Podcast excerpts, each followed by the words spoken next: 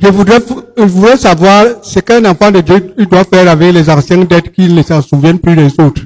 Qu'il a pris depuis fort longtemps avant de croire. L'ancienne dette qu'il a, Qu'il a prise avant, avant de croire.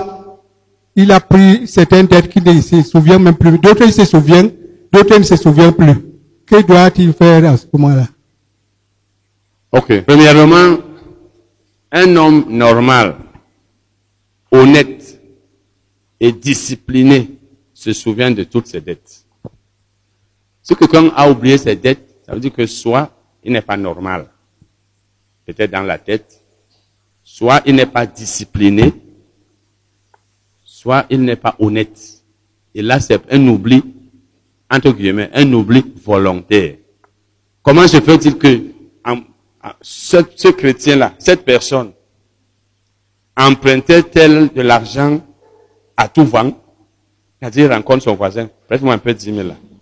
Il rencontre l'autre, prête-moi 5 000. Partout pour oublier, c'est-à-dire qu'il a 1000 dettes, ou bien il, a, il doit de l'argent à 1000 personnes. Parce que pour oublier le nombre de personnes à qui on doit, il faut que ce nombre soit très élevé, ce n'est pas sa frère. Tu dois à deux personnes, tu oublies. Mais effectivement, comme il le dit, je l'ai souvent dit, il y a des gens qui vous disent, non, j'ai même oublié que te devais. Ça veut dire que soit tu, tu mens, soit tu n'es pas discipliné. Une personne disciplinée sait qu'elle doit de l'argent. Parce que quand les gens te doivent, tu n'oublies pas. Il n'est pas normal, par exemple, que tu dises que, hey, j'ai même oublié que je dois payer mon loyer. Un homme discipliné sait que je dois payer mon loyer tel jour. Bon, si même tu n'es pas discipliné, peut-être tu as une tête qui oublie vite écrit. Je n'ai jamais eu de problème avec mes, loca- mes bailleurs, qu'ils viennent vers moi, même mon bailleur à présent là. Quand le mois finit, je sais qu'il n'a pas encore payé tel mois. C'est moi qui appelle toujours. Vo- Voilà par exemple celui-ci. Il va vous dire que, il a même dit à son gestionnaire là, c'est lui qui m'a dit il y a quelques mois, qu'il lui a dit que monsieur Titi, c'est lui qui m'appelle même toujours pour me dire que l'argent est là quand moi je n'y pense même pas. C'est la même chose là-bas. Bon, maintenant, si la personne est née de nouveau et elle a oublié les dettes, c'est elle qui sait comment c'est arrivé. Si les gens à qui elle doit ont aussi oublié, tant mieux pour elle, non? C'est pas une bonne chose.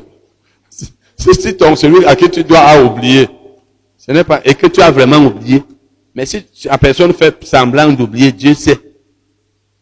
Elle est malhonnête. Mais si la le créancier a oublié et le débiteur a oublié, mais qu'est-ce que vous voulez? C'est Dieu qui va venir encore intervenir. C'est passé. Mais les dettes non oubliées doivent être payées. Parce que quand on est en Christ, on n'a plus de dettes envers Dieu. Mais les dettes envers les hommes, on ne doit pas dire que non, je suis une nouvelle créature. Il n'y a pas de nouvelle créature là. Tu devais de l'argent à quelqu'un, tu es en Christ, sauf si tu n'as pas la possibilité, sauf si tu n'as pas la possibilité de voir la personne, tu ne sais plus où elle est, elle est morte, là c'est autre chose. Mais tu sais que quelqu'un te doit de l'argent, enfin tu dois de l'argent à quelqu'un, puis longtemps tu n'étais pas encore né de nouveau, Dieu t'a pardonné pour tes péchés, mais les dettes là, il faut les payer. On a même fait ça ici il y a quelques semaines. On est une nouvelle créature en Christ, mais tu ne payes pas, on t'arrête, on va te mettre en prison. Tu vas pas dire que non, vous savez, Dieu m'a pardonné. Non. C'est pas ça. hein. Le pardon des péchés, ça ne concerne pas les dettes envers les hommes. Sauf si c'est eux-mêmes qui disent ne paye pas. Oui, je continue toujours à, demander si, si par exemple, euh, j'ai eu un, enseignement quelque part où les, hommes de Dieu disent qu'il faut donner cet argent si tu ne connais plus là où se trouve la personne que tu as pris les dettes. Il faut donner cet argent à, l'église, à n'importe qui. Est-ce que c'est normal? L'église est-elle héritière de cette personne? Hein? Je peux encore comprendre que tu le donnes aux enfants de la personne, c'est pas ça. Et celui qui vous a dit ça, c'est un homme de l'église, n'est-ce pas? Oui, puisqu'il veut que ça lui soit donné.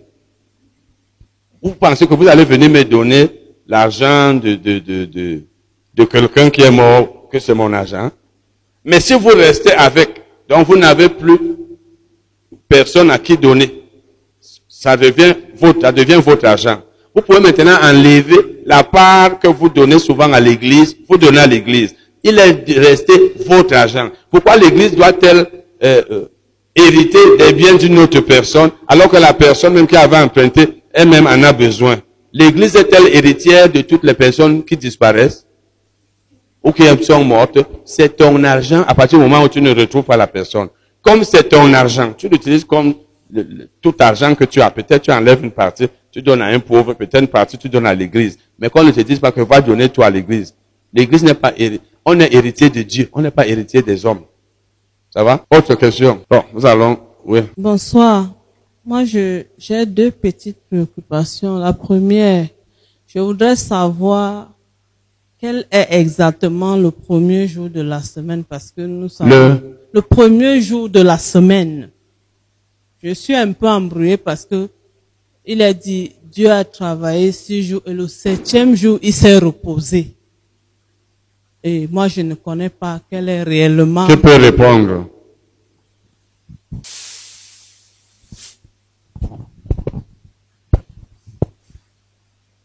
Bonsoir à tous. Bonsoir. Lorsque nous parcourons les Écritures, nous rendons compte le samedi était le septième jour, selon le calendrier juif. C'est pour ça que c'était appelé le jour du sabbat, samedi. Mais le calendrier ordinaire que nous utilisons aujourd'hui, le septième jour, c'est dimanche. Et, ok, ça va? Et je pense que c'est parce que, effectivement, c'est ce que, c'est ce qu'indique le calendrier juif que les, les églises qu'on appelle adventistes du septième jour, c'est samedi que elles considèrent comme le septième jour. C'est là où ils vont au culte. C'est pas ça? hein? Voilà. Et si vous regardez dans les dictionnaires, je sais que ça n'a pas changé. Moi, quand je regardais dans les dictionnaires, la rousse, tant élève, il y a de 20, 30 ans, etc., vous allez voir que dimanche est le premier jour de la semaine. Dans le dictionnaire. Bon, mais de toute façon, ce n'est même pas important. On répond à cette question parce qu'il faut répondre. Ce n'est pas les choses qui doivent vous casser la tête. Moi-même qui suis là, si je n'ai même pas de, de, de connaissances là-dessus, peut-être comme toi, je ne maîtrise pas quel est le premier jour de la semaine. Je ne vais pas me rester, là même à réfléchir que ouais, ça c'est... Je vous ai dit, il y a beaucoup de choses dans la Bible qui ne servent à rien. Si un chrétien passe le temps à penser à ça, il y a beaucoup de choses plus importantes. Tu ne sais pas quel est le premier jour de la semaine, deuxième, ça ne change pas ta vie. Que ce soit comme c'est là, il y a des choses plus importantes. Il y a une main là, oui. Euh, bon, je voulais, je voudrais aussi euh, apporter euh, un peu mon aide là-dessus. Euh, moi aussi, j'avais la même préoccupation qu'elle. Et si tu rentres dans l'histoire, tu peux taper même dans Google. Tu verras qu'il y a un roi qui avait décidé, c'était, il était anti-chrétien, anti-juif parce que les juifs continuaient justement à célébrer ce, ce jour comme le, le septième jour. Et lui, il est donc venu imposer avec ses dieux. Et il a appelé ce jour le jour du soleil. Et c'est pourquoi même en anglais, on appelle ce jour le Sunday, donc le jour du soleil. Donc, mais en fait, comme le frère a dit, le premier jour de la semaine, selon le calendrier juif, c'est le, pardon, le septième jour. C'est samedi, selon le calendrier juif. Et si vous regardez même dans certains calendriers que nous utilisons, vous allez voir, je ne sais pas en quelle langue c'est, mais vous allez voir sabado. C'est écrit sabado. Donc, si tu veux de, de, plus ample information, tu peux entrer dans Google et tu auras plus ample information dessus. Mais Jésus a dit qu'il est maître du sabbat. Parce que les Juifs ont voulu lui dire, comment se fait-il que le jour du sabbat, les gens viennent se faire soigner? Jésus a dit, il est bien, il est normal de faire du bien le jour du sabbat. Si votre, euh, votre, c'est pas, il parlait de brebis, votre brebis tombe dans un puits, et que c'est le jour de sabbat, vous allez refuser de, la sauver parce que c'est un, jour de sabbat. Donc, en fait, nous, aujourd'hui, on doit servir Dieu chaque jour. Il n'y a pas dit que c'est tel jour. Parce que le fait de vouloir savoir quel est le pre- premier jour, c'est un peu comme si c'est le, seul- le jour là. C'est pourquoi les gens sont devenus les chrétiens du dimanche. C'est-à-dire, c'est dimanche qu'ils vont à l'église, ils pensent, on sert Dieu chaque jour. On prie chaque jour, on fait le bien chaque jour. Il n'y a plus de distinction que c'est le septième jour, c'est le, dans le calendrier, c'est premier, deuxième jusqu'à sept. Mais dans le service, on sert Dieu chaque jour, on fait la volonté de Dieu chaque jour. Aucun jour n'est meilleur ou plus important que l'autre. Autre question, il n'y en a plus. Allons Euh, faire. je, Ah, je n'ai pas fini. Je voulais aussi parler de, du livre de Deutéronome au chapitre 21. Là, je me suis frotté au texte qui disait que euh, quand euh, un Israélite va, par exemple, en guerre, euh, il peut trouver dans ce peuple-là, le peuple contre qui il va combattre, une femme qui lui plaît, qu'il peut prendre pour épouse. Parce que la femme est peut-être belle de figure, il la prend et à un moment donné, la femme là ne lui plaît plus. Il ne la prendra pas comme esclave, il la laissera partir. Et je me demande, dans la, dans l'Ancien Testament, c'était déjà prévu que les hommes peuvent prendre les femmes et les laisser encore partir. Ça, on s'adresse aux non-croyants ou aux croyants, je sais pas. Deutéronome, c'est pas pour les croyants. Tout ce qu'il y a dans Exode, Lévitique, tout ça, Deutéronome, c'est pour les, les juifs. Quand vous regardez même dans Matthieu 19, ils sont allés demander à Jésus, est-ce qu'il permis à un homme de répudier sa femme pour un, un- motif quelconque? Jésus leur a dit, au commencement, il n'en était pas ainsi. Parce que l'homme ne devait pas être séparé de sa femme. Mais c'est à cause de la dureté de votre cœur que Moïse vous a permis de le faire. Donc là-bas, c'était ça. Vous épousez une femme, elle commet l'infidélité, faut la chasser. Donc il faut pas prendre ça. Et je vous ai déjà dit ici, Deutéronome, en fait l'Ancien Testament, il y a des choses là-bas qui peuvent nous aider, mais ne prenez pas Deutéronome. Et si, comme la sœur et toutes les sœurs et tous les frères qui sont dans notre association, l'association dont j'étais le président, les membres là, ne vous appuyez pas sur ce que la Bible dit sur le mariage dans Deutéronome. Pour dire que je peux prendre une femme que je veux parce que dans Deutéronome, il est écrit. Je peux, non, Deutéronome n'est pas le livre sur lequel il faut s'appuyer quand vous voulez vous marier. Hein, les, les- les célibataires. Hein, vous comprenez, n'est-ce pas? Voilà, je vois ici beaucoup de personnes qui... Donc, quand tu veux te marier, ne va pas dans Deutéronome pour penser. Écoute le Saint-Esprit qui te parle, qui te dit, voilà ton mari, voilà ta femme. Le Deutéronome, là-bas même, c'était que l'homme pouvait prendre sa fille et la donner en mariage. Ce n'est pas ça. Comme on le fait dans nos, coutumes. C'était les coutumes en Israël. L'homme pouvait envoyer son serviteur chercher une femme à son fils. Si vous appuyez sur ça, vous serez égaré. Comme dans nos coutumes, nos, traditions, nos villages, il y a des, des parents qui choisissent les femmes, les, les maris de leurs enfants. Un chrétien doit laisser le Saint-Esprit lui montrer sa femme ou son enfant. Ah, Je veux dire sa femme ou son, mari. C'est le Saint-Esprit qui doit nous conduire. Et s'il ne nous conduit pas, et je vous ai déjà dit aussi, vous qui voulez vous marier, par exemple, quelqu'un m'a dit, un, un- quelqu'un qui cherche le mariage, et il parle toujours du Seigneur, et tu dis que non, comme il parle toujours du Seigneur, c'est incroyable. Donc il y a beaucoup d'erreurs comme ça, il faut avoir la conviction dans le cœur pour épouser quelqu'un.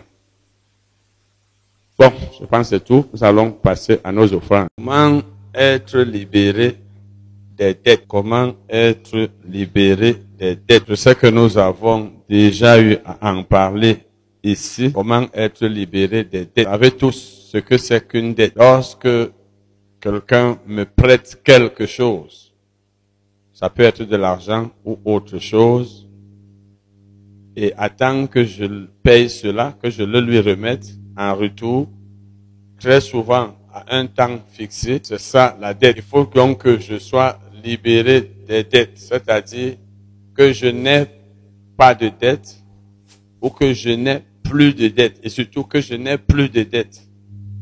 Cela suppose que j'en ai. Donc, je suis endetté, mais il faut que je paye mes dettes. Et je ne les paye pas pour être encore endetté un autre jour. Je les paye pour ne plus jamais être endetté. Qu'est-ce qu'il faut donc faire? Première chose, savoir que l'endettement n'est pas la volonté de Dieu pour nous. L'endettement n'est pas vous pouvez noter, c'est la première chose. Premier point, l'endettement n'est pas la volonté de Dieu pour nous. Cela veut dire que Dieu ne veut pas que nous ayons des dettes. Dieu ne veut pas que nous ayons des dettes. Si vous lisez dans les proverbes, vous verrez que celui qui emprunte est l'esclave de celui qui prête. Celui qui emprunte, c'est-à-dire celui qui doit. Parce que lorsqu'on emprunte, emprunter veut dire aller prendre quelque chose à crédit pour payer après. Prêter veut dire donner à crédit. Quand je te donne mon argent, pour que tu le rembourses, pour que tu le payes tel jour, je t'ai prêté. Mais quand, pendant que moi je prête, toi tu es en train d'emprunter, en train d'emprunter. Et la volonté de Dieu ne donc pas que nous ayons des prêts, que nous empruntions. C'est ce que nous allons voir dans deux passages de la Bible. Commençons par Deutéronome 28. Deutéronome 28, nous lirons les versets 1 et 12. Deutéronome 28, versets 1 et 12. Dieu parlait ici à son peuple de l'Ancien Testament, à Israël. Si tu obéis à la voix de l'Éternel, ton Dieu, en observant et en mettant en pratique tous ces commandements que je te prescris aujourd'hui, l'Éternel, ton Dieu, te donnera la supériorité sur toutes les nations de la terre. C'est un passage que nous connaissons beaucoup, où Dieu disait à Israël, si tu m'obéis, et au verset 2, il dit, voici toutes les bénédictions qui se répandront sur toi et qui seront ton partage lorsque tu obéiras à la voix de l'Éternel, ton Dieu. Lorsque tu obéiras. La version d'Abbé dit, si tu écoutes la voix de l'Éternel, ton Dieu. Si tu écoutes. Et la version, la nouvelle, je veux dire, la traduction littérale de Young de la Bible dit, parce que tu écoutes. Donc Dieu est en train de vouloir dire ici, parce que tu écoutes ma voix, tu observes mes commandements et tu les mets en pratique. Ou alors, si tu le fais. Donc il y avait ici une condition. Si Israël écoutait la voix de Dieu, et écouter ici veut dire mettre en pratique, parce que quand on dit par exemple, quelqu'un écoute les conseils, ça veut dire, ça ne veut pas tout simplement dire qu'il entend, mais ça veut dire qu'il applique les conseils qui lui sont donnés. Donc le mot écouter, c'est a le sens d'obéir. Si tu écoutes la voix de Dieu, ça veut dire lorsque Dieu te parle, si tu fais ce qu'il t'a demandé de faire. Et il dit donc, voici toutes les bénédictions qui se répandront sur toi et qui seront ton partage. Donc, si tu es obéissant, tu obéis à Dieu, tu seras béni. Et parmi ces bénédictions, il y a une au qui est énumérée au verset 12. En fait, il les énumère toutes, mais l'une d'elles apparaît au verset 12, que nous allons lire. L'Éternel t'ouvrira son bon trésor, le ciel. Donc Dieu vous ouvrira le ciel pour envoyer à son pays la pluie en son temps et pour bénir tout le travail de tes mains. Donc Dieu allait ouvrir le ciel pour qu'il y ait de la pluie parce que Israël vivait de l'agriculture. Et il dit, tu prêteras à beaucoup de nations et tu n'emprunteras point. Dieu était en train de vouloir dire ici à son peuple Moïse, si vous obéissez à ma voix, si vous observez mes commandements et vous les mettez en pratique, c'est vous qui donnerez aux, nations à crédit. Les nations viendront vers vous, vous leur donnerez. Elles diront, je veux que vous me prêtiez telle chose. Vous leur donnerez telle chose et elles vous payeront après. C'est pourquoi il dit, vous prêterez à beaucoup de nations. Mais vous n'emprunterez pas. Ça veut dire vous n'irez jamais vers quelqu'un lui dire, prête-moi, je vais te payer. C'est toi qui prêtera. Et quand une personne prête, ça veut dire qu'elle a suffisamment pour elle-même. Tu peux pas prêter quand toi-même tu manques de quelque chose. Parce que tu vas souffrir après. Ce sont les gens qui vivent dans l'abondance qui peuvent prêter. Parce qu'ils ont encore de quoi vivre. Voilà donc ce que Dieu voulait dire ici. Et Israël était le peuple de Dieu dans l'Ancien Testament. Et vous savez, la Bible dit dans Hébreu 8, verset 6, que nous aujourd'hui qui sommes en Christ, nous avons une alliance basée sur de meilleures promesses. Donc les promesses que Dieu avait faites à Israël, nous, il nous les a faites aussi en Christ. Et nous avons même d'autres promesses qu'il ne leur a pas faites. Donc l'alliance sous laquelle nous sommes est meilleure que l'ancienne alliance. Tout ce que Dieu leur a promis, il nous le promet aussi. Et nous avons même des choses qu'il ne leur a pas promises. Il nous a donné des choses qu'il ne leur avait pas encore données ou qu'il ne leur avait pas données.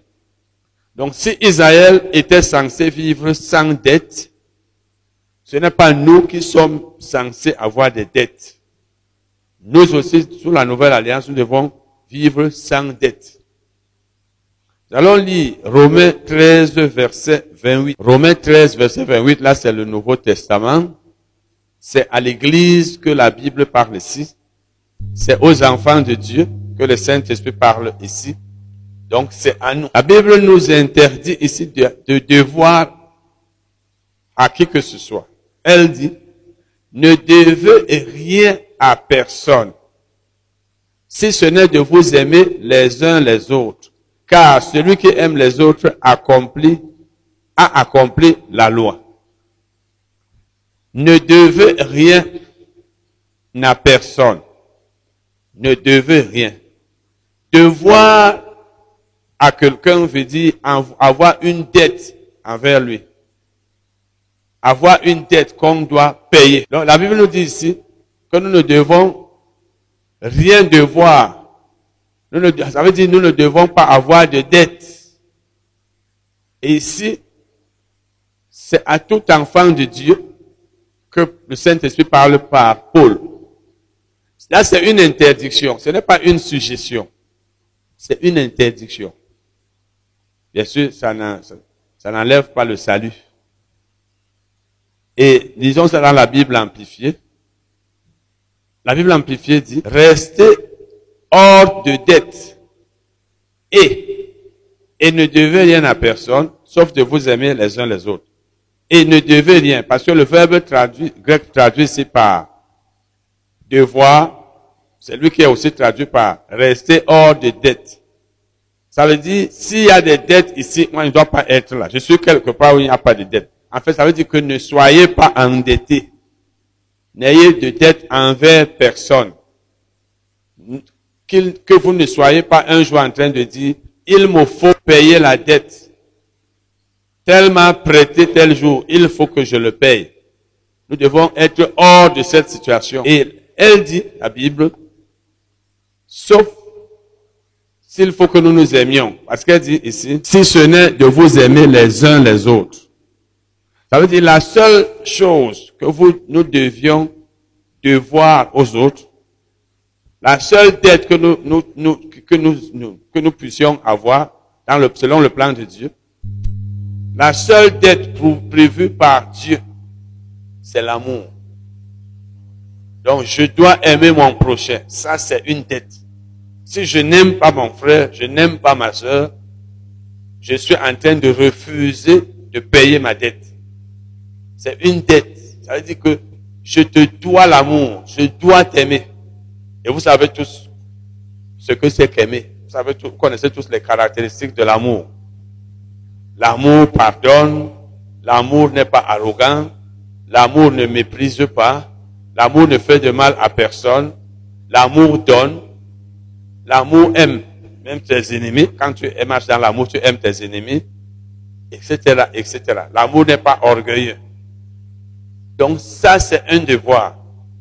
Ça, c'est une dette. Je suis obligé d'aimer mon frère. Je suis obligé d'aimer ma soeur. Ça veut dire, je, si je, mon frère est dans le besoin, je ne lui donne pas ce dont il a besoin alors que j'en ai. je suis comme une personne qui refuse de payer sa dette. Et une personne qui ne paye pas sa dette, c'est une personne qui n'est pas du tout honnête. Une personne qui ne paye pas sa dette, c'est une personne qui n'est pas honnête. Les hommes honnêtes payent leurs dettes. Les hommes honnêtes payent leurs dettes. Et je vous ai déjà dit ici, un chrétien doit payer sa dette. Un chrétien doit payer sa dette. Ça veut dire quand tu es chrétien, tu dois à quelqu'un payer. Beaucoup de chrétiens ne payent pas. En fait, beaucoup d'hommes dans ce monde ne payent pas leurs dettes. Quelqu'un te prête pour payer, ça devient un problème. Donc, de même que nous devons payer l'argent que nous devons aux gens, de même aussi, nous devons aimer. Nous devons aimer les frères. Nous devons aimer les hommes. Donc, si je n'aime pas mon frère, je suis désobéissant envers Dieu. Donc, c'est la seule dette. C'est-à-dire, si je suis en train de penser à mes dettes, ça doit être la seule dette que je dois avoir en tête, c'est mon frère. Il faut que je l'aime. Il faut que je lui fasse le bien. Il faut que je lui donne. Parce qu'il est dans le besoin. Il faut que je lui pardonne. Il faut que je fasse ceci. Il faut donc, je suis obligé de le faire. Ce n'est pas quelque chose que je choisis de faire. C'est la seule dette. Donc, c'est ce que la Bible dit ici. La seule dette que nous devons avoir, c'est l'amour. Tout le reste, et la Bible dit ici, restez hors de dette. La Bible amplifiée. Et ne devez rien à personne. Donc, je ne dois rien devoir à qui que ce soit. Je sois là, je dois 1000 francs à tel. Je dois 10 000. Je dois telle chose. Je dois être un homme. Puisque dans l'Ancien Testament, Isaïe n'était pas censé avoir des dettes. Dans le Nouveau Testament, ce n'est pas moi qui dois être endetté. Au contraire, c'est moi qui dois réclamer aux gens, s'il te plaît, tu vas me payer quand? C'est ce que la Bible dit. Ok, donc voilà ce que la Bible nous dit ici. Maintenant, nous venons de voir que l'une des choses qu'il faut faire pour sortir des dettes, c'est connaître la, pensée de Dieu ou alors savoir que la volonté de Dieu n'est pas que nous ayons des dettes. Il faut d'abord le savoir. Parce que quand tu sais ce que la Bible dit, quand tu sais quel est le plan que Dieu a pour toi, quand tu sais qu'est-ce que Dieu a prévu, quand tu sais ce que Dieu veut que tu fasses et ce qu'il ne veut pas que tu fasses, c'est là où tu peux appliquer cela. Si tu es ignorant, tu vas toujours violer la parole de Dieu sans le savoir. Je sais donc déjà que je ne dois pas avoir de dette. Qu'est-ce que je dois faire par la suite? Mais je vous ai dit, le fait que tu as une dette ne te mène pas en enfer. Mais ça te limite dans ta vie, dans beaucoup de choses. Parce que la dette, l'endettement, c'est de l'esclavage.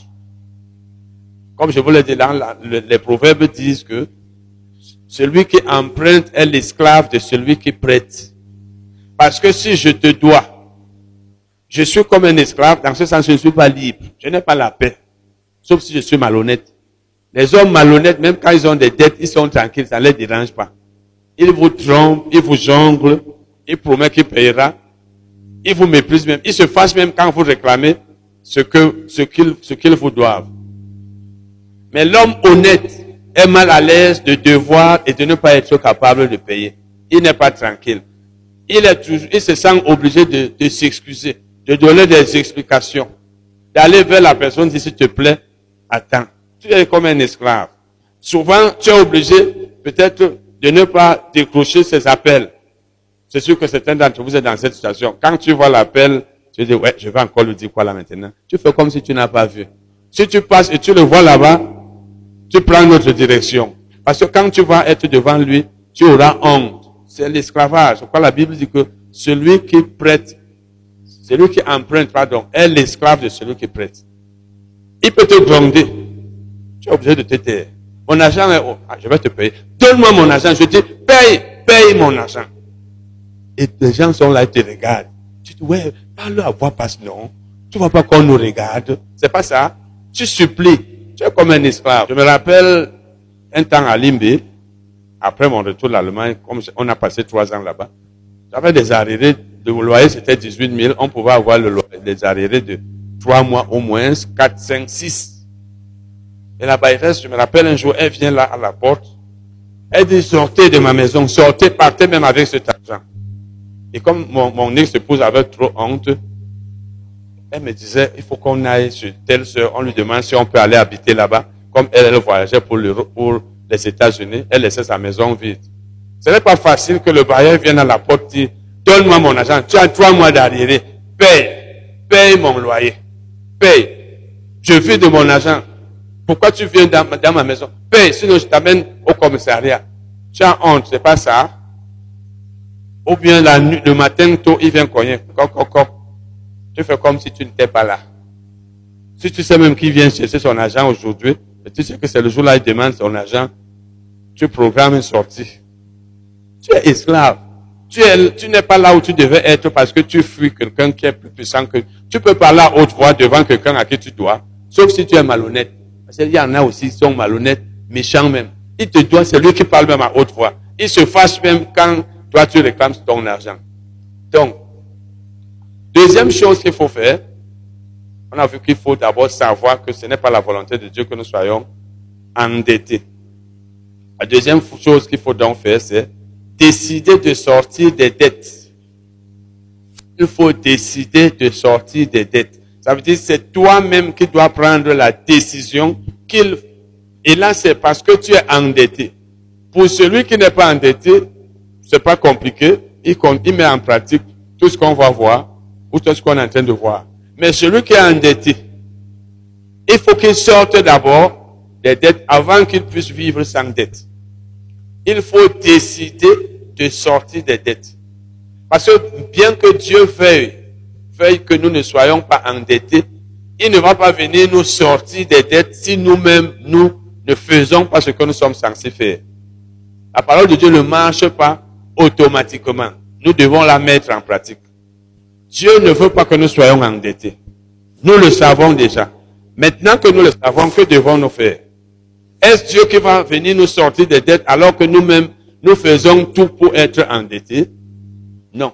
Donc, quand, comme je sais que je ne dois pas être endetté, je dois décider intérieurement, c'est-à-dire dans mon cœur, que je ne dois pas, je ne veux plus être endetté. Il faut que je sorte des dettes. Il faut que je paye toutes mes dettes. Parce que si tu te plais dans l'endettement, tu seras toujours endetté. Mais si tu dis, il faut que je sois libéré des dettes, c'est là où tu vas faire les efforts, c'est là où tu vas faire les autres choses que nous allons voir. Parce que la Bible dit dans Jacques 1, verset 22, que nous ne devons pas nous borner à écouter la parole, Jacques 1, verset 22, mais nous devons la mettre en pratique. Par exemple, maintenant que vous êtes en train de recevoir cet enseignement, selon lequel vous devez décider de sortir des dettes. Vous ne devez pas être endetté. C'est à vous-même de le mettre en pratique. Donc, je dois décider de sortir des dettes. Comme quelqu'un qui décide d'être admis à un examen. Et il fait tous les efforts pour être admis. Comme quelqu'un qui décide de faire telle chose. Bon, maintenant, la Bible dit dans Romains 13, 8, ne vous, ne soyez pas endettés. Je dois donc mettre ça en pratique. Donc, en, en, en, mettant en pratique, donc, je suis en train d'appliquer, ou alors, en décidant de sortir des dettes, je suis en train de mettre en pratique Romains 13, verset 8. En décidant de sortir des dettes, je suis en train de mettre en pratique Romains 13, verset 8. C'est une décision. Ça veut dire que j'ai un but à atteindre, un objectif. Quand j'ai pour objectif de sortir des dettes, je vais faire tout ce qui me permet de sortir des dettes. Mais si je n'ai pas cet objectif, je vais vivre n'importe comment et les dettes seront là. Parce que comme je l'ai dit, Dieu ne viendra pas me sortir des dettes si moi-même je, je me plais dans ces dettes-là. 1 Timothée 6, verset 8. La Bible dit dans 1 Timothée 6, verset 8, si nous avions la nourriture et les vêtements, cela nous suffira. En fait, ici, on est en train de voir que se contenter du nécessaire, si vous voulez comme sous-titre, se contenter du nécessaire, se contenter du nécessaire, se contenter du nécessaire, troisième point. Nous savons que le nécessaire est constitué de la nourriture et des vêtements. Lorsque j'ai la nourriture et les vêtements, dit la Bible dans ce verset, cela me suffit. Il faut que j'accepte ce verset ainsi. Donc, j'ai la nourriture et les vêtements. Je vais m'endetter pourquoi? Je vais me plaindre pourquoi? Je vais m'inquiéter pourquoi?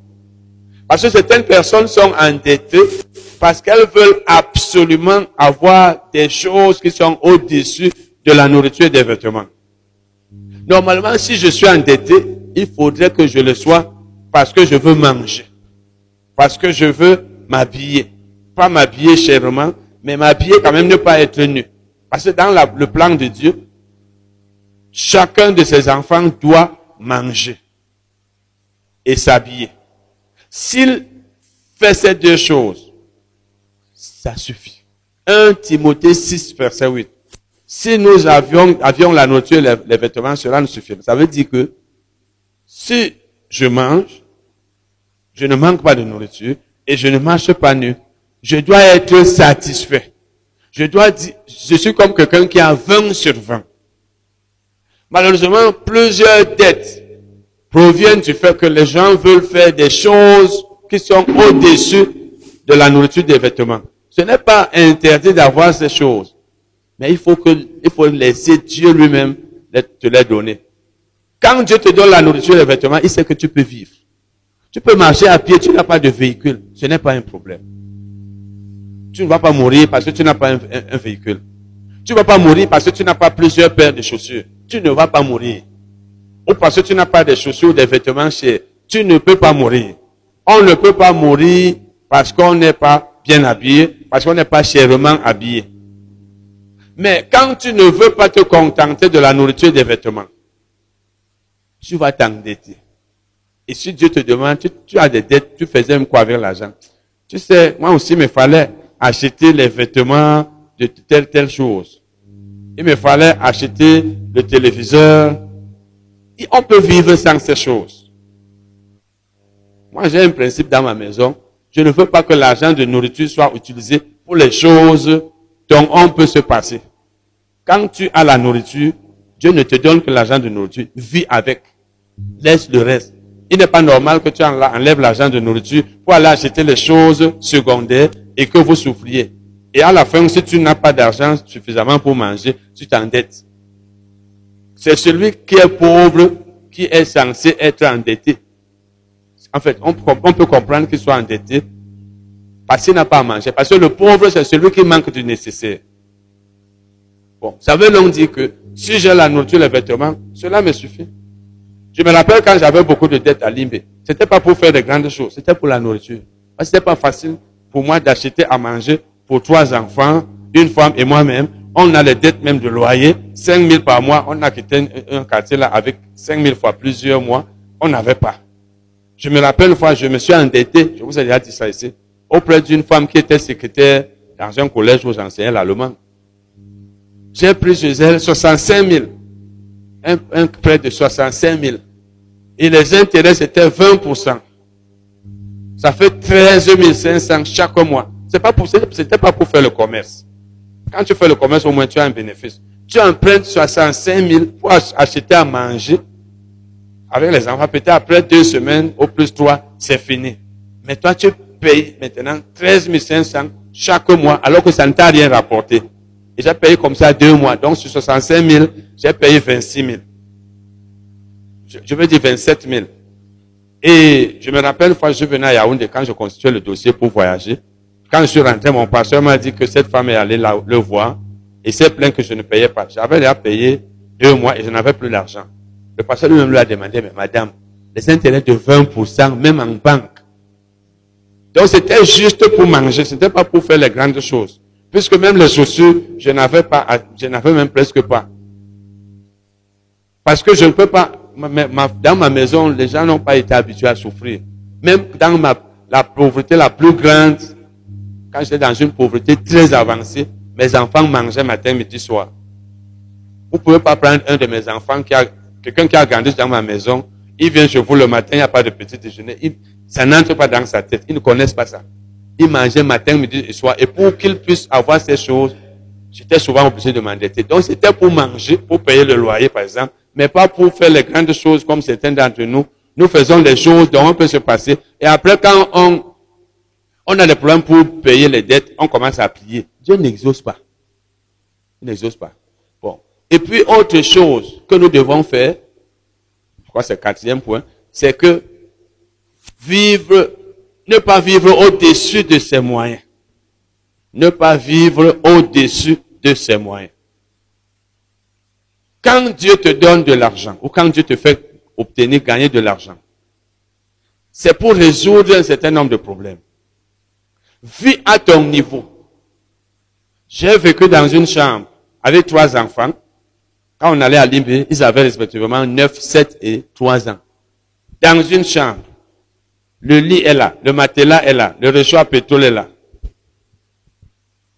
Je ne suis pas allé chercher à louer une maison me dépassant. Parce que quand tu veux vivre au-dessus de tes moyens, Dieu te donne 10 000. S'il y a les chambres de 2 000, par exemple, ou de 1000 francs, s'il y en avait, paye pour que le reste te suffise pour la nourriture. Mais tu as 10 000, tu vas aller prendre une maison ou alors une chambre de 10 000. Pour manger, tu vas t'endetter. Il y a des gens qui vivent au-dessus de leurs moyens, et surtout parce qu'ils ont honte. Un chrétien qui a honte, qu'on va dire que, on va penser qu'il va toujours faire quelque chose qui n'est pas la volonté de Dieu.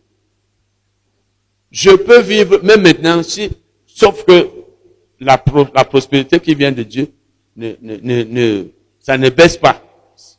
Ça, augmente plutôt. Donc moi, je peux plus habiter dans une chambre. Je ne pourrai plus jamais habiter dans une chambre. Parce que ma prospérité vient de Dieu. Donc, elle est toujours progressive. Je ne vais plus rentrer en arrière. Mais sinon, moi, je peux vivre dans, je pourrais vivre dans une chambre. Je n'aurais pas honte de ce que, moi, je suis dans une chambre, les autres vivent dans les villas, les appartements. Je n'ai pas honte. Les chrétiens qui ont honte, ils font toujours les choses qu'ils ne doivent pas faire. Parce qu'on va voir que toi, tu vis dans une chambre. Quand tu es chrétien, tu peux, il y a des choses qui nous empêchent de bien servir Dieu. Il y a la honte. Aie honte quand tu as péché. Mais n'aie pas honte parce que tu n'as pas quelque chose et c'est Dieu qui ne te l'a pas donné. Si quelqu'un devrait avoir honte, c'est Dieu qui devrait avoir honte. Parce que c'est lui qui ne t'a pas donné. Pourquoi avoir honte quand Dieu ne m'a rien donné? Je commence à avoir honte. Je dois voler. On ne doit pas être honte. On, pardon, on ne doit pas avoir honte d'être pauvre. On ne doit pas avoir, sauf si on a causé la pauvreté là soi-même, on ne doit pas avoir honte de ne pas être riche, de ne pas être bien comme les autres. Je peux être dans ma chambre, c'est là où je vis. Toi, tu es dans ta villa, on se voit, on se salue. On ne doit pas avoir honte d'être piéton. Il y a des gens, ils n'ont même pas assez d'argent pour manger, mais ils veulent acheter une voiture. Ou bien même il achète, il s'endette pour acheter une voiture qui ne lui sert à rien. Parce qu'on risque de voir que lui, il est piéton. Et c'est comme ça que les Noirs sont, surtout les Noirs. Vous allez voir, vous avez vu mes soeurs ces dernièrement. Celle qui a parlé là, celle qui a parlé, c'est la deuxième après moi. Elle était mariée ici, au Cameroun. Son époux l'a, a divorcé. Ils avaient cinq enfants. Elle a épousé son mari que vous avez vu. Voilà. Elle est partie. Quelque temps après, les enfants étaient chez le père. J'ai aidé les enfants. En fait, quand c'est lui qui a envoyé l'argent, mais pour constituer le dossier, les trois derniers sont partis dans le cadre du regroupement familial. Après l'aîné, l'aîné n'était pas ici, mais il était à la mairie. L'aîné, il a 31 ans. Il est parti il y a 6 ans. L'autre a vécu chez moi, la fille, la deuxième. Elle est partie à environ 5 ans. Ou 4, oui, 5 ans, environ 4 ans. Tous sont là-bas. Ils ont leur maison. Et si moi je voulais habiter là-bas, il y a deux ans, quand il y avait même des problèmes dans mon foyer, on me disait que je pouvais m'aller habiter là-bas avec mon fils Christ. Une grande maison, barrière, une autre maison. Mais comme moi je suis quelqu'un que je, vais à selon mes moyens, je ne compte pas sur les gens et je ne supplie pas les gens. Mais on s'entend très bien. C'est dernièrement qu'elle me disait qu'elle a ramassé, ou c'était quelle planche qu'elle avait, elle utilisait là dans sa maison. Elle a dit, moi, ça ne me dit rien. Les gens vont dire que, mais elle a l'argent, et elle utilise des choses comme ça qu'elle pouvait jeter. Quand tu, c'est comme ça que les blancs sont. Les blancs n'ont pas honte quand ils veulent faire leurs choses. Ils n'ont pas honte. C'est les noirs qui ont honte. Vous allez voir un blanc. S'il a faim, il mange même étant dans le taxi ou en route. Le noir a honte qu'on dise qu'il mange en route, mais il a faim. Après, et il souffre. C'est pas vrai. Vous avez trop honte. Et si tu manges en route, tu, on va te regarder. Je me rappelle, un frère nous disait là-bas, un frère congolais en Allemagne. Il dit, tu vois les Allemands comme ça là, tu vois quelqu'un avec une mallette là, tu penses que c'est les documents. Souvent, c'est le sandwich. Effectivement, il est dans, dans le bus. Quelqu'un me disait même l'autre jour qu'il a vu ça aussi. Il est là peut-être dans un bus. Il ouvre sa mallette. Il enlève son pain saucisson. Il mange. Pain saucisson. Le noir dit qu'on va me regarder. Mais il a faim. Il souffre parce qu'on va le regarder. Quand tu as honte, tu vas faire des choses que tu ne devais pas faire. Et ou alors tu vas, tu ne vas pas faire ce que tu es censé faire. Vous allez voir un blanc. Même dernièrement, je disais ça à ma soeur elle-même, donc celle dont je parle, elle a confirmé. Vous allez voir un blanc, il a l'argent. Il a, il a même une voiture. Mais quand il faut qu'il aille au supermarché en vélo, il, va, il, monte sur son vélo, mais il a une voiture qu'il a laissée. Le noir, on va dire que, donc, il n'a pas de voiture. Un homme riche comme lui, c'est pas vrai. Ou bien vous le voyez là, il marche à pied. Parce qu'il aime la marche à pied. Il part d'ici à peut-être au lycée, peut-être d'ici au lycée bilingue. Il marche à pied pour aller faire ses courses. Ça lui plaît. Le noir, quand, quand je dis noir, peut-être pas tous. Il a seulement 200. Il paye le, taxi avec. De peur qu'on le voit marcher à pied. Après, quand il arrive à la maison, il n'a même pas de quoi acheter pour manger. Parce qu'on va le regarder. C'est ça qui fait donc que souvent nous, nous empruntons, nous menons une vie qui est au-dessus de nos moyens.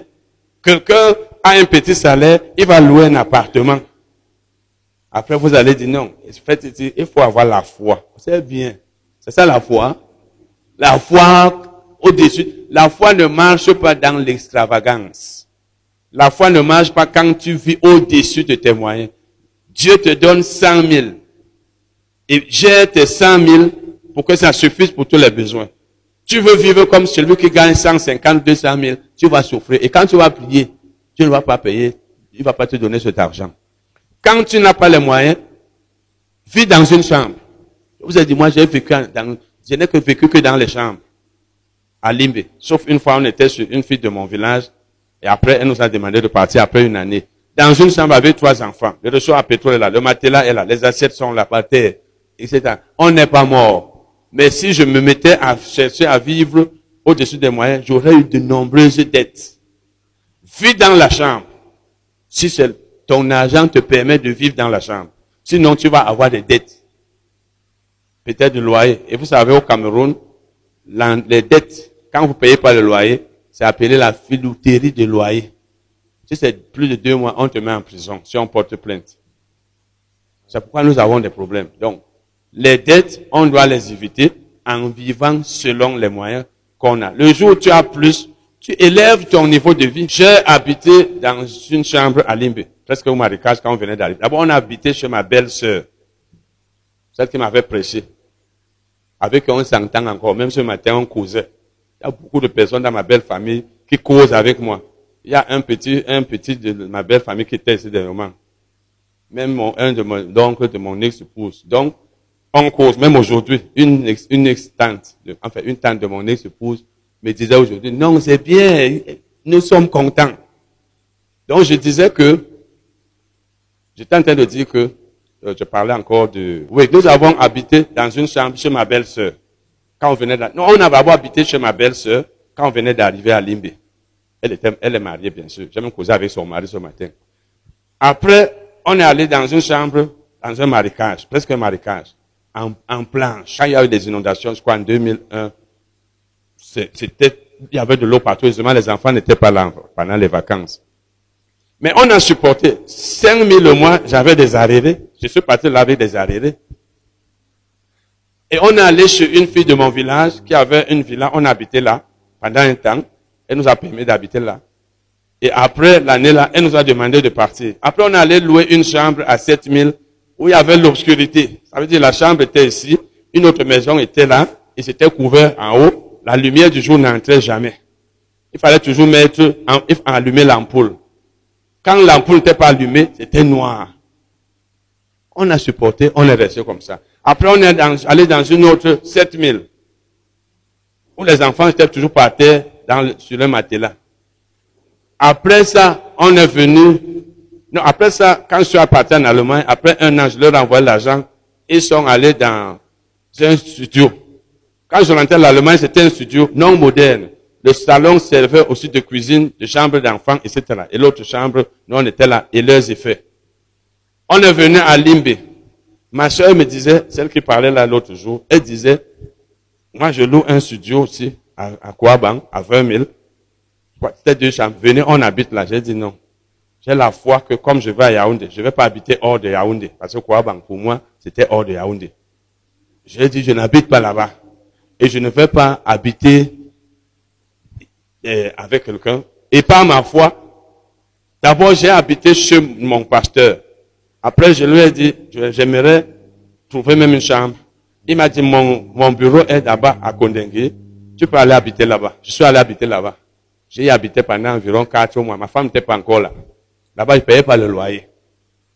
Tout ça, c'est pour vous montrer qu'on progresse. On commence en bas, on progresse. Et on vit selon les moyens qu'on a. De là-bas, après environ quatre mois, quand ma, famille venait, on est allé à Ekuno. On a trouvé un studio qui n'était pas moderne, un appartement non moderne. Deux chambres, salon, cuisine, douche externe, 40 000. Après, on est encore allé dans un autre moderne, après neuf mois. Deux chambres, salon, cuisine, douche. Donc, à partir de Yaoundé, j'ai dit à Yaoundé, il faut que mes enfants aient une chambre. Par la fois, ils doivent commencer à avoir leur chambre. Et on est allé dans l'autre moderne, ils avaient leur chambre, ma- garçon et fille. Avec leur lit à étage. Après, j'ai dit, maintenant j'ai la foi qu'après ça, il, il faudra que nous ayons une maison où les filles auront leur chambre, les garçons la leur. Et après ça, une maison où les filles auront leur chambre, les garçons la leur, et les étrangers la leur. Et c'est comme ça que c'est arrivé. On allait dans une maison, les filles avaient leur chambre, les garçons la leur, nous la nôtre. Quelques mois après, un locataire est sorti de, la concession, j'ai pris l'autre pour les étrangers. Et c'est là encore où nous sommes aujourd'hui. Donc, qu'est-ce que je veux par là dire? Je ne pouvais pas aller prendre une maison de deux chambres quand je n'avais même pas assez de moyens pour vivre, pour manger. C'est bête, comme disent les enfants. C'est bête, c'est pas ça. Hein? Donc, sinon j'aurais eu des dettes. Donc, vis selon tes moyens. Vis à 100, avec tes 100 000 si c'est ce que tu as. Et fais tout pour ne pas manquer de quoi manger. Il n'est pas normal que tu loues une maison de tel montant et les enfants souffrent à la maison. Il y a des foyers comme ça. Les enfants n'ont pas à manger. L'argent que nous recevons, c'est d'abord pour la nourriture.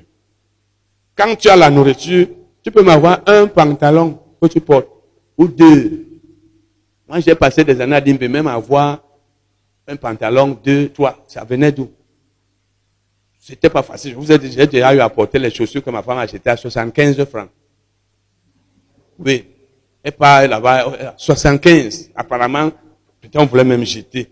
Comme elle a pris, on a dit, bon, donne 75. Et oui. Mais, mais à un moment donné, maintenant, je peux dire que je porte telle chose. Mais jusqu'à là, je ne gaspille pas. J'ai eu à porter une, chaussure, une paire de chaussures, même 8 mois. Ça ne me dérange pas. Mais maintenant, là, si vous voulez regarder Titi, vous voir, mais il portait les mêmes habits chaque jour, les mêmes choses. C'est vous qui avez des problèmes. Oui, c'est ça la vie. La vie, c'est que je ne cherche pas à savoir. C'est comme ça que moi je vis. Si je veux prendre les vêtements pour porter, ceux qui sont repassés là, ou bien si je repasse, je prends. Je peux porter le même habit, même alors que j'en ai plusieurs. Je ne réfléchis pas sur ça. Et j'ai porté ça hier, il y a deux jours. Les gens vont penser que j'ai pas des habits. Quand tu es encore à ce niveau, vraiment, tu as, trop de problèmes. Tu dois, tu as trop de problèmes. Quand Dieu te regarde, c'est pour les choses comme ça que tu as honte. Tu n'as pas d'argent, tu as deux pantalons, porte-les jusqu'à ce que tu aies de l'argent pour acheter un troisième. Porte la paire de chaussures. L'essentiel, c'est que tu ailles où tu veux aller. C'est Dieu qui, qui, est en train, disons, si c'est, tu es dans le plan de Dieu, c'est lui qui est en train de t'humilier comme ça. Accepte cette humiliation. Elle vient de Dieu. Sauf si c'est toi-même qui as causé cela. Amen. Et maintenant, la Bible dit dans Jacques 1, verset 8, parce qu'ici maintenant, nous voyons que il ne, faut aussi, il ne faut pas, il faut avoir la foi et ne pas douter. Il faut avoir la foi que Dieu pourvoira à tous tes besoins. Il faut avoir la foi que Dieu pourvoira à tous tes besoins. Et ne pas douter. Et quand nous parlons de besoins, nous parlons d'abord des besoins élémentaires, des besoins primaires. Nous parlons de la nourriture et des vêtements. Puisque tu sais que Dieu peut te donner ces choses, et il veut, en fait, puisque tu sais que Dieu veut que tu aies de la nourriture et des vêtements, et la foi que Dieu va te les donner. Ne doute pas. Parce que la Bible dit que celui qui doute ne peut rien recevoir du Seigneur. Jacques 1, verset 8. Donc crois que Dieu te donnera le pain quotidien. Crois que Dieu te donnera le pain quotidien. Parce que c'est ça qu'il faut. Il faut d'abord avoir la foi que Dieu va te donner le pain quotidien. Et après, tu commences à avoir la foi que Dieu va ajouter d'autres choses. Les choses comme les maisons, les terrains, on doit, les voitures, on doit les acheter, même les portables. C'est vrai que c'est pas facile aujourd'hui de vivre sans portable, mais on peut vivre sans portable si Dieu ne te donne pas d'argent. Les téléviseurs, mais il y a des gens qui vont dire, ouais, je peux, je, je n'ai pas de télé dans ma maison. Là, c'est la nourriture. Je me rappelle à Limbe, quand je suis rentré quelques temps après, nous avions, mon fils aîné avait un vélo que nous avions vendu, je pense c'est parce qu'il ne le conduisait plus, à 30 000.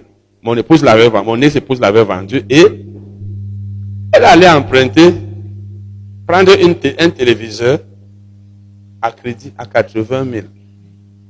Je lui ai dit, vous savez, les gens pensent que nous autres, on n'est pas ambitieux. être ambitieux, c'est pas rêver. Tu rêves. Tu, regardes les grosses richesses des autres, tu rêves, tu que tu es ambitieux. Parce que toi, tu rêves des grandes choses.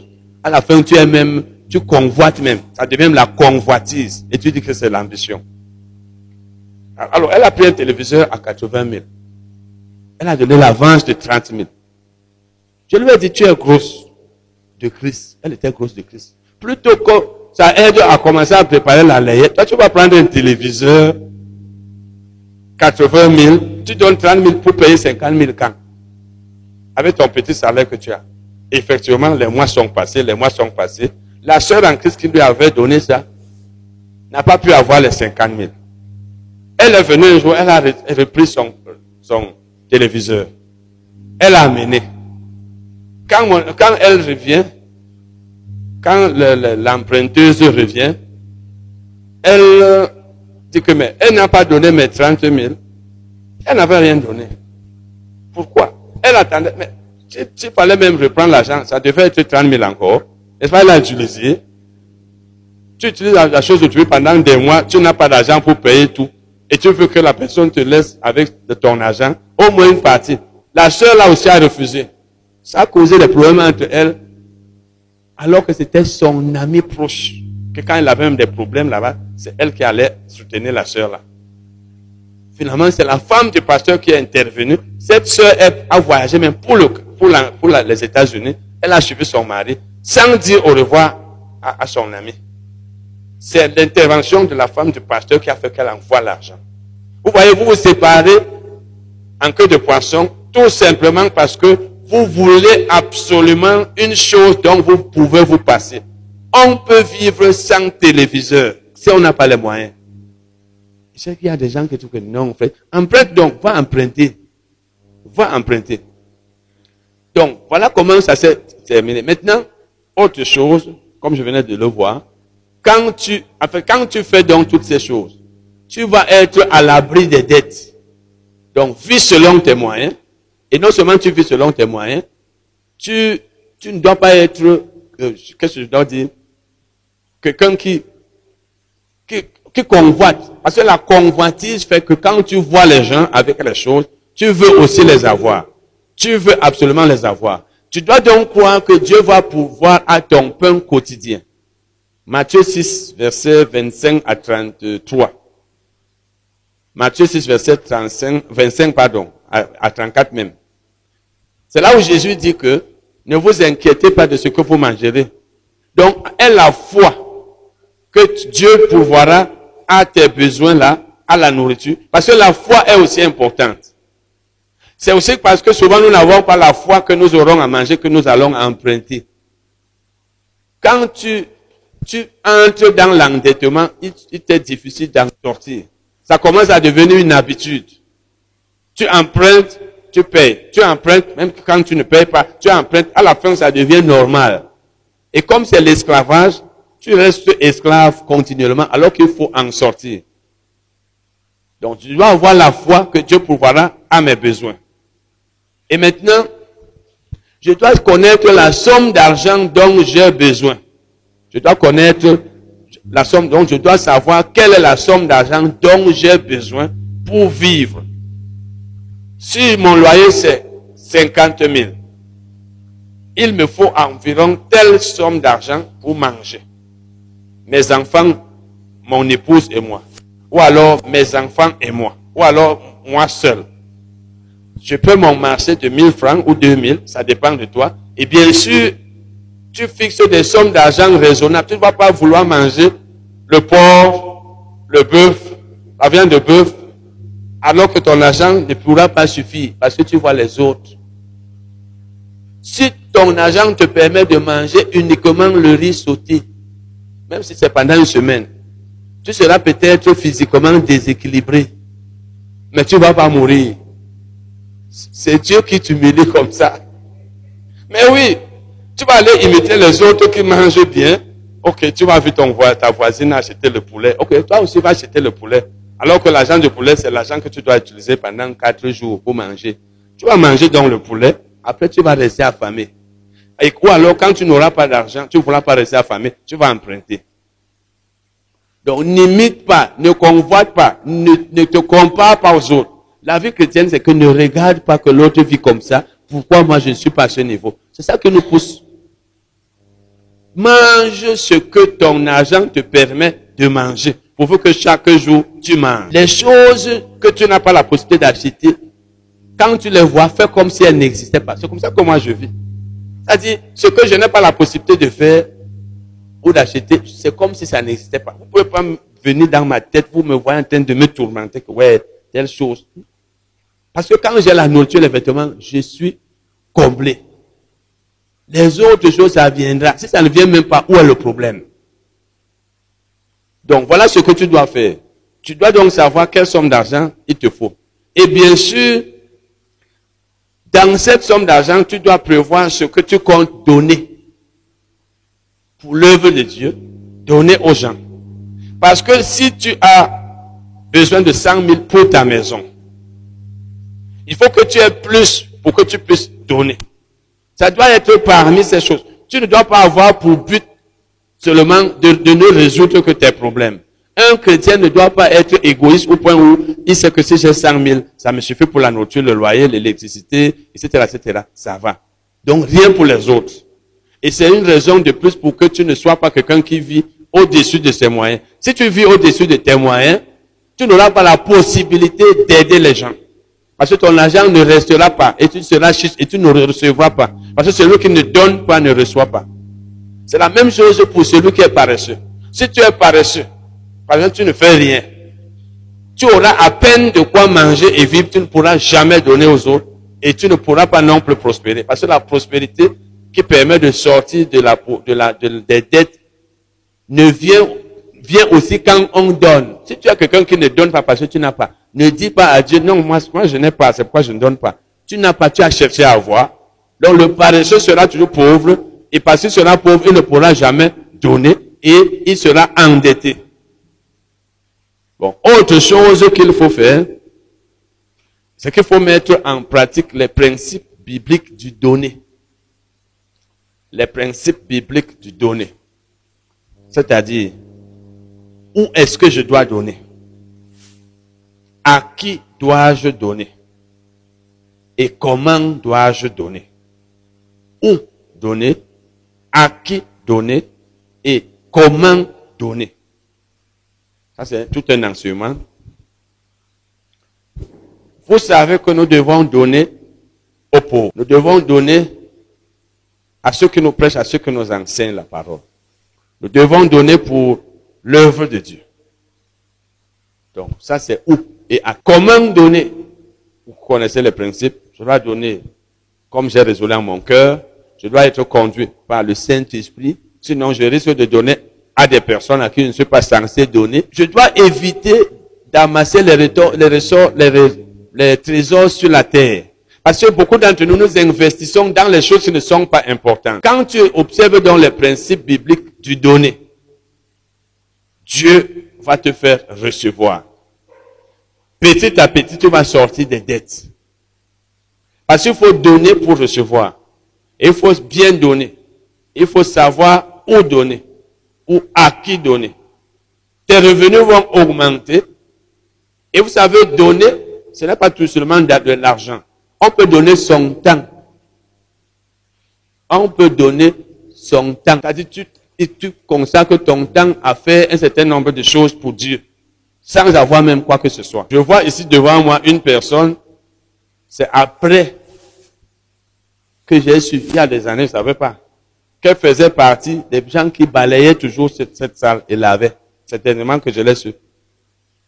Je n'avais même pas, si on s'est vu, si on s'est salué comme ça, peut-être trois fois ou deux, pendant des années, peut-être c'est plus. Et elle étant même toujours, comme vous savez, à l'angle. Dès que c'est fini, disparition. Oui. Mais, aujourd'hui, aujourd'hui, quand je dis aujourd'hui, ça veut dire il n'y a pas longtemps, que je, j'apprends. Et puis, depuis un temps, même quand j'envoyais souvent l'argent à certaines personnes ici pour acheter les balais quand ça finissait, que je m'étais rendu compte, je savais. Quand je demandais souvent ici, il y avait combien de gens samedi? C'est après que je sais qu'elle était toujours là. Chaque samedi, les balais, elle lave. C'est pour vous montrer qu'on peut consacrer le temps et l'énergie pour Dieu. Et on ne sait pas ce que, quand on fait cela, Dieu va se sortir de la pauvreté ou alors des dettes. Dieu va te sortir des dettes. Vous avez entendu sa soeur parler l'autre jour, qu'elle sait comment elle a vécu. Et moi-même, je sais un peu. Et elle ne peut pas, elle ne peut plus jamais être endettée. Puisque la personne qui avait elle ne peut jamais être endettée. Donc, c'est pour dire que tu peux consacrer ton temps à Dieu. En faisant l'œuvre de Dieu, en sacrifiant ton temps pour faire les choses. Par exemple, nous avons notre salle ici. Ne viens pas la balayer, la laver, parce que le fait tu as dit que si on balaye, on lave, et ça marche. Ça ne marchera pas. C'est là où les gens échouent souvent. Mais quand tu le fais de ton cœur, tu aimes. Quand je parle souvent ici, je dis que je ne force personne à laver, je n'insiste pas, je ne cherche pas à savoir qui lave, qui balaye. Ça doit venir de votre cœur. Je me rappelle il y a quelques mois, le projet était déjà là, mais je ne pouvais pas l'annoncer. Quand il y avait la terre ici, il y a peut-être trois mois, il y avait la terre ici. Un jour, le téléphone, elle m'a dit que c'était sur à quatre, qu'elle était fatiguée, le dos lui faisait mal. Parce qu'il n'y avait que quatre personnes pour laver, balayer. Donc apparemment, cette salle est comme la salle de certaines personnes. Mais c'est bien. Les autres, peut-être, ne viennent pas. Ça les regarde. Donc c'est pour vous dire que le temps, je vous ai dit comment j'ai sacrifié mon temps dans le ministère des Gédéons, où je distribuais le Nouveau Testament. Je n'avais pas d'argent à donner, peut-être, dans les églises, mais mon temps, je l'ai consacré à aller gagner des âmes pour le Seigneur, donner le, Nouveau Testament, souffrant, portant les cartons, de, risquant même, allant dans les camps militaires où il était interdit, me mouillant, la pluie me mouille parce que je vais demander les rendez-vous. Tout ça pour le Seigneur. Tu, tu peux faire ça. Et Dieu te sort des dettes. Mais si tu n'as pas ça dans ton cœur, laisse. Ne va pas faire parce que j'ai dit. Tu comprends? Ne va pas dire, moi aussi je commence à balayer, à laver la salle. Moi aussi je commence à faire l'œuvre de Dieu. Dieu voit ton cœur. Là tu fais ça pour tes intérêts. Donc, donner n'est pas seulement donner le temps, enfin, n'est pas seulement donner l'argent, il y a le temps, il y a l'énergie que tu peux consacrer pour Dieu. Bon, autre chose maintenant, autre chose. Marc 11, donc le principe, il faut observer le principe posé dans Marc 11, versets 23 et 24. Marc 11, versets 23 et 24. Le principe posé là, c'est qu'il faut avoir la foi. Quand tu as la foi, tu parles. Jésus a dit au verset 23, si quelqu'un dit à cette montagne, ôte-toi de là et jette-toi dans la mer, et s'il ne doute point en son cœur, mais croit que ce qu'il dit arrive, il le verra s'accomplir. Ça veut dire que ce que tu crois, dis-le de ta bouche. Pour ce qui concerne la prospérité, déclare, confesse la, la parole de Dieu, parle comme la Bible le dit. Ne dis pas des paroles qui contredisent ta foi ou qui contredisent la volonté de Dieu. Dieu veut que tu sortes des dettes. Donc, parle comme quelqu'un qui est sorti des dettes. Parle, confesse des versets sur la prospérité. Parce qu'effectivement, tu es en train de respecter les principes de la prospérité en donnant, par exemple. Là, quand tu confesses et tu crois dans le cœur, ça va marcher. Évite de parler négativement. Tu peux pas être quelqu'un qui veut sortir de la pauvreté, pardon, oui, de la, de de la pauvreté, de la, de, des dettes. Tu veux sortir des dettes et tu es toujours en train de dire, ah, mes dettes là, j'ai beaucoup de dettes, hein. En tout cas, cette dette-là, je sais même pas si je les payerai. En tout cas, quand, parle comme quelqu'un qui est déjà sorti. Donc, contrôle tes paroles. Évite de contredire la volonté de Dieu, parce que sa volonté que tu ne sois pas endetté. Même quand toi tu es endetté, dis plutôt ce que la Bible dit à ton sujet. Par exemple, je prospère à tous égards. Je ne dois rien à personne. Pendant que tu dois, mais en respectant les principes. Parce que la foi change les réalités. Je, veux dire, la confession. Le fait de dire ce que tu veux, ça va changer ce qui est là et que tu ne veux pas. Comme celui qui est malade dit que je suis guéri et la maladie s'en va. C'est la même chose. Donc la parole de l'homme a une puissance il faut savoir comment l'utiliser. Autre chose, il faut ordonner au diable doter ses mains de tes finances. Ordonne à Satan doter ses mains de tes finances. Parce que Satan est celui qui bloque nos finances. Nous n'avons pas besoin, même la dîme, quand les gens paient souvent leur dîme, ils font dans les églises, c'est le pasteur qui dit, je menace le dévoreur. Toi-même, tu dois donner des ordres à Satan. Ôte tes mains de mes finances, Satan. Ôte tes mains de mon argent au nom de Jésus. Bon. Certaines personnes prient, Seigneur, donne-moi l'argent. J'avais lu dans un, témoignage de Kenneth où il disait que le Seigneur lui avait dit, ne me demande plus l'argent. Je n'ai pas d'argent ici au ciel. L'argent, c'est là-bas sur la terre. Effectivement, il n'y a pas d'argent au ciel. D'abord, il y a un certain nombre de choses qu'on doit faire pour que l'argent vienne. On n'a même pas besoin de prier. Moi, je ne prie pas pour l'argent. En tant que ministre de la parole, je connais un certain nombre de choses. Si je l'ai fait, l'argent entre. Je ne me force même pas. Je ne réfléchis même pas sur l'argent que l'argent, Seigneur, je prie, je prie. Ni vous dire que prier. Si je fais la volonté de Dieu, l'argent va. Même vous, si vous avez besoin d'argent pour les choses prévues par Dieu, vous aurez cet argent en faisant ce que Dieu veut. L'obéissance à Dieu a fait, fait venir l'argent. Les prières dans la désobéissance ne font pas venir l'argent. Un paresseux ne va pas prier, l'argent vient. Il viendra d'où? La pluie va faire tomber, ça va tomber comme l'eau de pluie. Un chiche ne va pas recevoir l'argent. Par exemple, quand vous êtes dans un ministère comme celui-ci on n'insiste pas sur l'argent et vous en profitez peut-être, ah, comme si on ne demande même pas trop. Je donne même 1000 francs, ça va. Dieu voit combien tu as, il sait combien tu as, il sait combien tu donnes. Donc tu ne dois pas donner parce qu'on te met la on, on met la pression sur toi. Certaines personnes ne donnent que sous pression. Un bon chrétien dans le domaine du donner n'attend pas qu'on mette la pression, qu'on parle beaucoup. Il prépare du fond de son cœur la somme d'argent qu'il veut, qu'il doit donner. Donc, j'ordonne au, au diable doter ses mains, c'est-à-dire d'enlever ses mains de mon argent, au nom de Jésus. Parce que nous avons l'autorité sur lui. Quand tu parles le diable, tu n'as pas besoin d'aller chez le pasteur. Quand tu parles le diable, euh, obéis. Et dans Hébreu 1, verset 14, la Bible dit que les anges sont des messagers et qui sont là pour exercer un ministère en faveur de ceux qui ont hérité du salut. Le verbe grec traduit là par exercer un ministère, Hébreu 1.14. Exercer un ministère veut dire servir. Donc les anges sont là pour nous servir. Comme quelqu'un qui s'assoit peut-être à un restaurant et on vient lui donner à manger. Tu demandes aux anges de te servir, d'apporter l'argent dont tu as besoin. Il faut avoir la foi. Si tu n'as pas la foi, laisse. Et maintenant, autre chose que tu peux faire, c'est que tu loues Dieu pour l'accomplissement de tout cela, même quand tu n'as pas encore vu cela s'accomplir.